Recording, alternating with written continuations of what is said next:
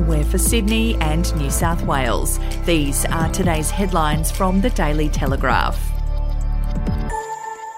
60 senior doctors have penned a scathing letter to Health Minister Brad Hazzard calling out third world conditions, inadequate facilities, and grossly inadequate non clinical space at Canterbury Hospital. In the letter sent to Mr. Hazzard on Christmas Eve, the doctors said their overwhelming concern remains the risk to patients as their number increases and capacity to serve them safely diminishes. The Daily Telegraph has spoken to one of the doctors who authored the letter and who also separately said the maternity ward resembled a third world country. The letter also cites examples of specialist doctors forced to access a computer and a desk on a first come, first served basis and leaving people to sit in open hallways. If you would like to read more on that story today, you can take out a subscription to the Daily Telegraph at dailytelegraph.com.au or download download the app at your App Store. It's been revealed a terrified Stuart MacGill hid out in a nondescript motel for nearly a week in fear of his life after allegedly being abducted at gunpoint by members of an alleged crime syndicate. The former Test cricketer booked himself into the motel rather than return to his North Shore home near where he was grabbed off the street and bundled into a car. It's alleged that somehow MacGill got himself tangled up between two syndicates involved involved in a drug deal believed to be worth up to $2 million. Police allege he introduced the suppliers, and although it wasn't his debt or his drugs, he got the blame for the non payment. MacGill is not accused of involvement in any crime.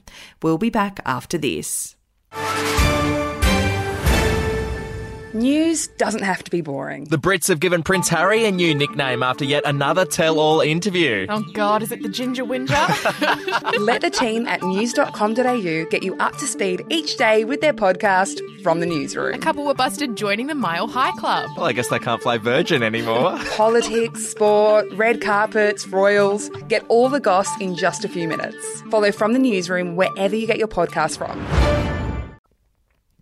A mystery COVID case with no obvious links to the border was detected in an eastern suburbs man on Wednesday, sparking the Premier to remind New South Wales it cannot take its recent virus free status for granted. The man in his 50s was tested on Tuesday after developing COVID symptoms and returned a positive result on Wednesday morning. The man had not recently returned from overseas, did not work in quarantine, and had no contact contacts with the hospital system. Urgent testing is underway to try and determine the origin. And in sport, the Brisbane Broncos have suffered another hammer blow after young gun Xavier Coates rejected advances from the three Queensland teams to join Melbourne. The 20 year old is expected to sign a two year deal with the Storm worth less than he could have commanded had he remained at the Broncos or joined another NRL rival. It comes after Coates flew to Melbourne on the weekend to check out the club's facilities. Those are your headlines from the Daily Telegraph. For updates and breaking news throughout the day, take out a subscription at dailytelegraph.com.au. We'll have another update for you tomorrow.